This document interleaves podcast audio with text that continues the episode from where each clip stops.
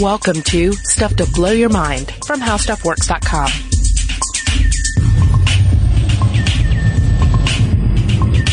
Hey, welcome to Stuff to Blow Your Mind. My name is Robert Lamb, And I'm Julie Douglas. and this is the second part of a two-part series titled Lost Continent, where we are discussing the idea of lost continents, uh, sunken continents, sunken islands, lost civilizations, um, why this idea is so intoxicating for us, the the actual science at work here, as well as the pseudoscience and the cult, the occultist nonsense to consider as well. Yeah, and so let's get in a little bit of column A and column B there Okay. with our next topic here, which is Lemuria, yes, the Lemuria. the lemur kings that rule the lands. You know, if, if you if if we hadn't researched it and you just mentioned Lemuria and I had no background on it whatsoever, Uh-huh. I don't think I would have thought of lemurs. I would have. I, it instantly it sounds uh, Hellenistic somehow. It sounds it sounds exotic and and magical. And I'm thinking of, about this this rich world, uh, you know, like something out of a uh, you know an early uh, 20th century pulp story where there's you know some sort of fantastic kingdom and and maybe lemurs, but I, I'm I'm not picturing them as the ruling class. Yeah, I just see them popping up around the landscape with crowns on their heads. So the sad thing here is that there are no lemur kings. No, because uh, you know they don't. Lemurs don't need kings. They they have it pretty well uh, situated. They're on Madagascar, where uh, for them outside of the the fossa and of course uh, humans, they don't really have much in the way of natural adversaries, and they've uh, they've they've had the, they've they've experienced sort of a uh, an evolutionary Shang- Shangri La there. But in 1875, if you were trying to figure out where these lemurs came from, you might come up with a wacky theory, wacky hypothesis rather. Yeah, indeed. You might look around at the, some of the fossil evidence, and you see some, and uh, also just sort of evolutionary evidence of similar forms in Africa, some maybe some similar forms in India, and that leads us to Philip Lutley Sclater. Um, so Sclater is, is is again he's tackling the same issue. What's up with the lemurs? What's up? Uh, what's up with the aye-aye? What's up with uh, some of these other f- uh, forms that are similar, such as the loris of Asia uh, and the, the and the, the and, and other forms found in say Indonesia? Uh, and he, he ultimately observed that uh, quote while 30 different species of lemurs are found in Madagascar alone, all of Africa contains some 11 or 12, while the Indian region has only three. And again, he's drawing in some forms here that are not actually lemurs in the modern sense of the world. Right. word. But he's saying these are similar forms. What's going on here? So, 1864, he pens an essay titled "The Mammals of Madagascar." Uh, Madagascar, of course, uh, is pointed out as the principal homeland of lemurs, uh, and uh, and he's saying that uh, this is uh, spread out all over Asia and Africa by a land bridge connecting uh, these continents. So he's speculating that this that this connection might even have extended to America, and we would have had this supposed land bridge slash continent, and we would call this Lemuria. Yeah, and you also have in 1875 scientists Haeckel and Blanford jumping on this bandwagon saying, yeah, there was a land bridge and it connected this. And that, therefore that is why there are all these lemurs or lemur-like creatures populating the earth. Yeah, and of course, land bridges have existed. Uh, that's that's that's not a crazy theory in and of in and of itself. But we're talking about a, a, a rather sizable land bridge here. We're talking about a, a lost continent that would have Yes. uh, that would have bridged our modern continents together. Gondwanaland, which was supposed to have reached three quarters of the way around the southern hemisphere with a gap in the Pacific. And scientifically, these continents have little to do with Atlantism, and even Gondwanaland is considered speculative, although it's still widely accepted. So some of this Lemuria is connected to Atlantis as well, in the idea of the sort of genesis of how things came into being.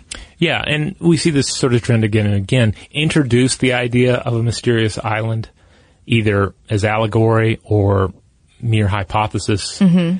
And other individuals are going to grasp onto it. They're going to lift that idea up first, uh, first with the poles of, uh, of of science, then with pseudoscience, and eventually lofted high above us uh, on the air of occultism, fiction, fantasy, dreaming, and uh, and at times insanity. Well, and but it's just like the the idea, the Greek ideal of symmetry had an interesting idea behind it. Like, there's got to be another landmass over there to balance this out because there was a understanding of mass. Mm-hmm. In this example, there's somewhat of an understanding that land masses have changed over the years, right? Yeah. Over deep time, really. And there's an understanding that animals could spread via that way, and but there's not really an understanding of speciation. Right. So it's kind of again, it's sort of like wow, they they try they're trying to tell the story of how this came to be, and this is an explanation that makes sense to them at that time with the information that they had. Now, the problem with that is that you have the occultists hanging out, right? Mm-hmm. And you have a little bit of information going on that's being extrapolated in a way that is not right. And what happens is that Lemuria theory is picked up by Helena P. Blavatsky. She is at that time an inf- influential occultist. And that's incorporated into her uh, gaudy cosmos. That's how it's explained from Natural History magazine. And it's also woven into Atlantis, as I had said. And according to her works and those of her disciples, the Lemurians were the third root race. Gigantic ape-like men, hermaphroditic and oviparous with some, uh, with something like four arms and a third eye in the back of their heads. They interbred with animals, the offspring being the ancestors of the apes. Their discovery of sex, of which Madame Blavatsky took a poor view, caused their downfall. Whoa. Yeah, and they were succeeded by the Atlanteans, the fourth root race, and the ancestors of the modern Mongoloids, according to her. And both the third and fourth races were full of cosmic consciousness. Wow. I love that idea that even back in the day, this idea of cosmic consciousness is, is being explored. That is phenomenal. I, I was not uh, up on this uh, particular uh, theory. I'm being, I'm being, being too kind. Yeah, I know. when I read that, the theory, I was like, yeah, it's not really a theory. This But I idea, love the idea of four-armed hermaphroditic apes with a third eye in the back of their head. It's wonderful. whose downfall was Sex. Yeah. Which is just such a scientific line of reasoning right Well, there. yeah, I mean, well, maybe that's why they had the third eye, right? And why they were so into sex, because they could do it as much as they wanted, and they could always see behind them if someone else is walking into the room.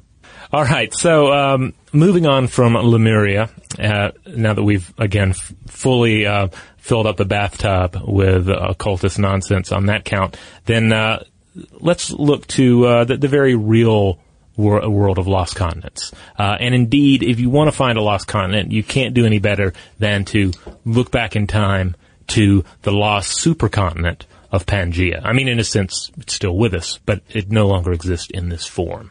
Now, it's generally forgotten that Pangea is just the latest Mm-hmm. in a long line of about, I don't know, something like a dozen supercontinents. And we're going to see a lot more in the next 250 million years and certainly in the whole 5 billion more years we have left before the sun explodes. But Pangea is the one that is most known to us because we can ima- we know what it looked like we are and we can imagine it we can imagine our current configuration fitting into it Yeah, I mean, it's, uh, I've seen the, the analogy drawn. I think there's a How Stuff Works article by Molly Edmonds that, go, that does a little bit of this. But uh, imagine the continent of Pangea, supercontinent is formed, uh, much like a, a, a, a super group or any kind of a, really influential rock band, right? First one guy gets together with another guy or gal, uh, they start playing drums together or whatever. Then Sure. somebody else joins the band. Finally you have the full band going on. It's really great. And then they can't get along. They break up. Maybe first one, one band member leaves, then another leaves, then suddenly everybody's doing side projects or their own solo work. But then eventually they're gonna get back together. You know they're gonna get back together if they're all still alive or even if they're not because the money's just too good. all right so they're constantly drifting apart and then drifting back together albeit at the slowest rate like this rock band that's got to be immortal right because the rate at which this happens is um, it's something like here here it is. To get some idea of how slow it really is, let your hair and fingernails grow uncut for an entire year. Your fingernail growth represents the slower pace of plate movement, while your hair growth is the same as the absolute greatest dis- distance any plate has traveled in the last year. That's very insignificant. Yeah, I mean, we're talking the average rate of motion on, the, on these uh, these plates uh, range from less than one to more than 15 centimeters per year. Now, just to, to give a, a quick basic uh, run through on what's happening with plate tectonics, the Earth's uh, outermost layer is fragmented into a dozen or more large and small solid slabs called litho- lithospheric plates or tectonic plates. Yeah. And they're moving relative to one another as they ride atop hotter, more mobile mantle material. And these uh, plate tectonic uh, processes have almost certainly been going on since the, the formation of the Earth 4.6 billion years ago. Yeah, and nearly all the world's earthquake and volcanic activity will occur along or near boundaries between these plates. So not only are you getting the drifting, but you're also getting the collisions, these plates colliding into one another. And when they do that, they either create mountain ranges or one plate will slip under the other and just get sus- uh, subsumed into the, uh, to the molten lava. And most of these scenarios will cause volcanic activity. So this is where you see, I wouldn't say you would see- lost continents happening because it's happening at such a small or tiny rate. Right. But here's this idea again that emerges that, well, with all of these uh, dynamic changes happening to these continents, maybe there is something going on. Now, to put this in sort of the timeline of uh, of of, the, of all the thinking that we've been discussing in, in this uh, pair of podcasts, it wasn't until 1912 that meteorologist Alfred Wegener uh, hypothesized that our seven continents had once been joined together as a supercontinent. And we've all this is just a, a straight up, you know, elementary school uh, geography a puzzle at this point. We've all seen what happens when you take the continents out of the puzzle board of the globe and place them next to each other. You can say, oh, well, this corner fits here, this corner fits there. And indeed, that's what uh, uh, Ve- uh, Wegener was uh, was noticing here, that the borders of the continents matched up. They fit together almost like a giant jigsaw uh, puzzle. And then when you threw in other clues, such as matching rocks and fossils that are found in countries separated by vast oceans, tropical plant fossils that were found in polar regions and vice versa, it all it all indicates that, there, that something's going on here, that these continents were in fact uh, once linked together. But the idea of plate tectonics really didn't come to the forefront until the 1960s. Right. So it's a relatively new um, spin on what's happening with the continents, or a better understanding, I should say. So if you turn back the clock and you start looking for lost land masses or you know land masses that that either no longer exist or no longer exist anywhere near the forum. I mean, you can go back four billion years ago and you can find uh, plate building blocks known as cratons, which are essentially giant rock cores uh, starting to rise up out of the primordial ocean. Um, and according according to uh, a history of supercontinents on planet Earth by uh, Alasdair Wilkins on IO9, uh, there's some evidence that uh, two cratons date back to as much as uh, 3.5 billion years ago, forming the tiny continent of Vaalbara. But there's, there's a lot of speculation involved in this. So there's there's uh, the more certain candidate for the oldest supercontinent would be a place called Ur, which I like because Ur, sounds a lot like Mu. It's it's very It's very primordial. it's very primordial and, and, and, and sounds like it would definitely pop up in uh, an early 20th century pulp novel. but this craton, though, is behind an idea of Mauritia, if I remember correctly. Yes, and for for this idea, we need to visit uh, Mauritius, which is a well-known tourist destination uh, located about uh, uh, 1,200 miles or 2,000 kilometers off the coast of Africa, east of Madagascar. And in uh, in 2013, um, researchers found sand grains uh, on the on the Mauritius uh, beaches, uh, and they they looked at these and they found that they contained fragments of the mineral the mineral zircon, and uh, these were between 660 and 2 billion years old, far older than the island itself. So, So, from- yeah, they were like, what, how is that working? yeah, so they they theorized, well, okay, sand grains must be the remnants then of Mauritia, uh, a lost microcontinent that once existed off the coast of Africa and uh, was eventually submerged when India broke apart from Madagascar about 85 million years ago. So the thing is, is that they had discovered that this area, this crust, is much thicker than elsewhere. And the idea is that instead of uh, Mauritia being uh, below in the ocean, that has actually sort of been consumed in that landmass itself. It- Yeah. it is in the bottom reaches of, of, of that area. If that makes any sense. Yeah. And, and it is under the, it is submerged under the Indian Ocean, Indian Ocean, but it's not like floating there, you know, 3,000 miles below. Right. Yeah, it's just kind of uh, crunched down, if you will. Uh, Yeah. and in fact, analysis of Earth's gravitational fields has revealed uh, other areas in the world's ocean uh, where the rock uh, does appear to be thicker than normal and could, in theory, be a sign of uh, of other continental crusts. So, Just basically like the land eating itself. yeah. Yeah. Yeah, I mean, we just we we come back again and again into this idea that that uh, that the Earth is uh, and, our shape of the Earth is is just con- in continual change. It's just a, a, change that takes place in, in geologic time and in, and in deep time, uh, and not the kind of thing that we can really truly comprehend from our very limited human perspective.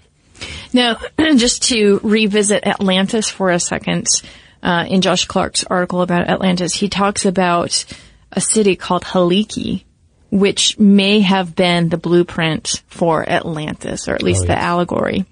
And this is an area that um, would have existed uh, for about 200 years by the time Plato wrote about Atlantis. And it had been submerged underwater and it's a coastal city located on the Gulf of Corinth in Greece. It was once the seat of power there. It controlled shipping in the area.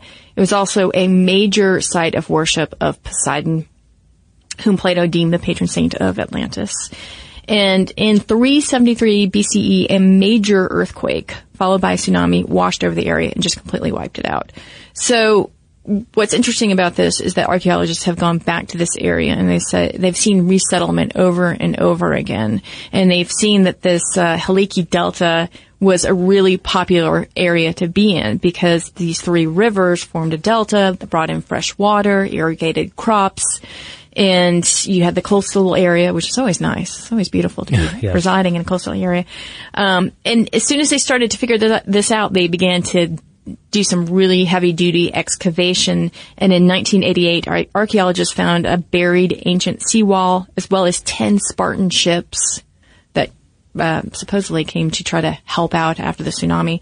Uh, and then 12 feet beneath farmland, they found ruins of industrial buildings, kilns, looms, a bust of Poseidon, and some Bronze Age jugs. So looping this all back to this idea of lost continents and our desire to rediscover these areas of civilization, Helike is a great example of that. And I think it's why it's so interesting to think that this other area, Mauritius, existed and perhaps there was a civilization there. Um, and this idea that all of this stuff is just getting recycled over and over again and is lost to us. Yeah, and and and certainly, uh, I, I think there's a, a lot of uh, love of the apocalypse uh, bound up in all of this too. I mean, Yeah. who? It's great to hear about a wonderful civilization, but it's even better in a way if we hear about the civilization falling. You know, in the same way that we look to our celebrities, we want them to see them do well, but we also really want them to fall so we can read about that too, because that's the the stuff of great of great fiction. And so, Yeah. yeah, I can well imagine that that Plato might you know, would have known about uh, places that had been wiped out, islands that had where the civilization had vanished, or even the island itself had had been lost, and say, "Hey, that's a great idea. I'm going to use that in what I'm writing." You're right, because he was probably like, I'm going to talk about this terrible moment in which the city was seized by something. And this, and then there's this idea that this, uh, this might exist frozen in time somewhere. And there are other examples we can look to elsewhere in the world where uh, where there's a there, there's a land mass that was once above the waters, but now it's below. Uh, there's the uh, uh, Kerguelen Plateau, which is an underwater uh, volcanic uh, large province, also a, a microcontinent uh, and submerged continent in the southern Indian Ocean, lies about 3,000 3,000 kilometers to the southwest of Australia, and is nearly three times the size of Japan. But to return to Middle Earth, uh, one of my favorite examples here is Zealandia, mm-hmm. which uh, Z- Zealandia, if it sounds familiar, you're thinking of New Zealand, well then spot on because uh, Zealandia is a nearly submerged continental fragment that sank after breaking away from Australia 60 to 85 million years ago, having separated from Antarctica between 85 and 130 uh, million years ago. And uh, it may have been completely submerged about 23 million years ago, and most of it, 93% of it, remains submerged beneath the Pacific Ocean today. Um, so all in all, we're talking about you know a landmass that's uh, 3,500,000 kilometers, square kilometers in size, larger than Greenland or India, uh, and almost half the size of Australia. But the only part of it that's really, the, the main part, really, that's above, uh, the ocean that's actually visible, that actually has people and plants and, and, and is alive in that sense is New Zealand. And uh, New Zealand is only 103, 103,483 square miles or 268,021 uh, kilometers squared. I threw a lot of numbers and stuff out there, but basically, New Zealand is the, the tip of this iceberg and the rest is, uh, is, is lost beneath the ocean. Yeah, we mentioned earlier that uh, the the band has to get back together again, right? The reunion show is inevitable, uh, even if all the remaining uh, members are no, uh, you know, are no longer alive. And uh, in all likelihood, based on our current understanding of plate tectonics, uh, the theory is that the continents will merge again to form a new supercontinent within the next 250 million years, and this will complete the latest turn of of the supercontinent cycle. And then they'll break up again yeah. and do their solo projects, but then they'll get back together again for an even greater reunion in some uh, incomprehensible distant future. Uh, and who knows what that'll look like. And Robotic Cher will be out there. Robotic Cher will be there. Um, the great old ones will have come back. Uh, there'll be an alien colony, and uh, and also the those four armed apes with the eye in the back of their head, the Lemurians. Well, will be the dominant race on Earth. Yeah, there's also the astral projections. Yes. Yeah. Yeah. Because some some of them probably escaped into the astral plane and will come back because who doesn't want to be around for the supercontinent coming back together? They're just waiting it out on the solar winds, my yeah. friend. Uh, so there you have it. Supercontinents, uh, lost continents, lost worlds, Atlantis, uh, all of the above wrapped up into two episodes. We would love to hear what all of you have to say about this. Yeah, so let us know. Um, you can always visit us at stufftoblowyourmind.com. Yes, as uh, well as our various social media accounts. We're on Facebook, we're on Twitter, we're on Tumblr, we're on Google Plus.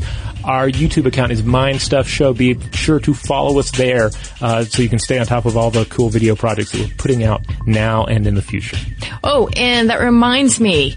Hey guys, did you know that July 25th is National Talk in an Elevator Day? Whoa. I have to talk in one of these now? May choose to just listen. Okay. But I thought I would bring that up because we have a handy dandy playlist of the information elevator Ooh. in which all these little awkward um, collisions between humans happens and information is dispersed. So if you want to check that out, make sure you go to Mind Stuff Show on YouTube so you can check out the Information Elevator series. In the meantime, please send us an email and you can do that at blowthemind at howstuffworks.com. For more on this and thousands of other topics, visit howstuffworks.com.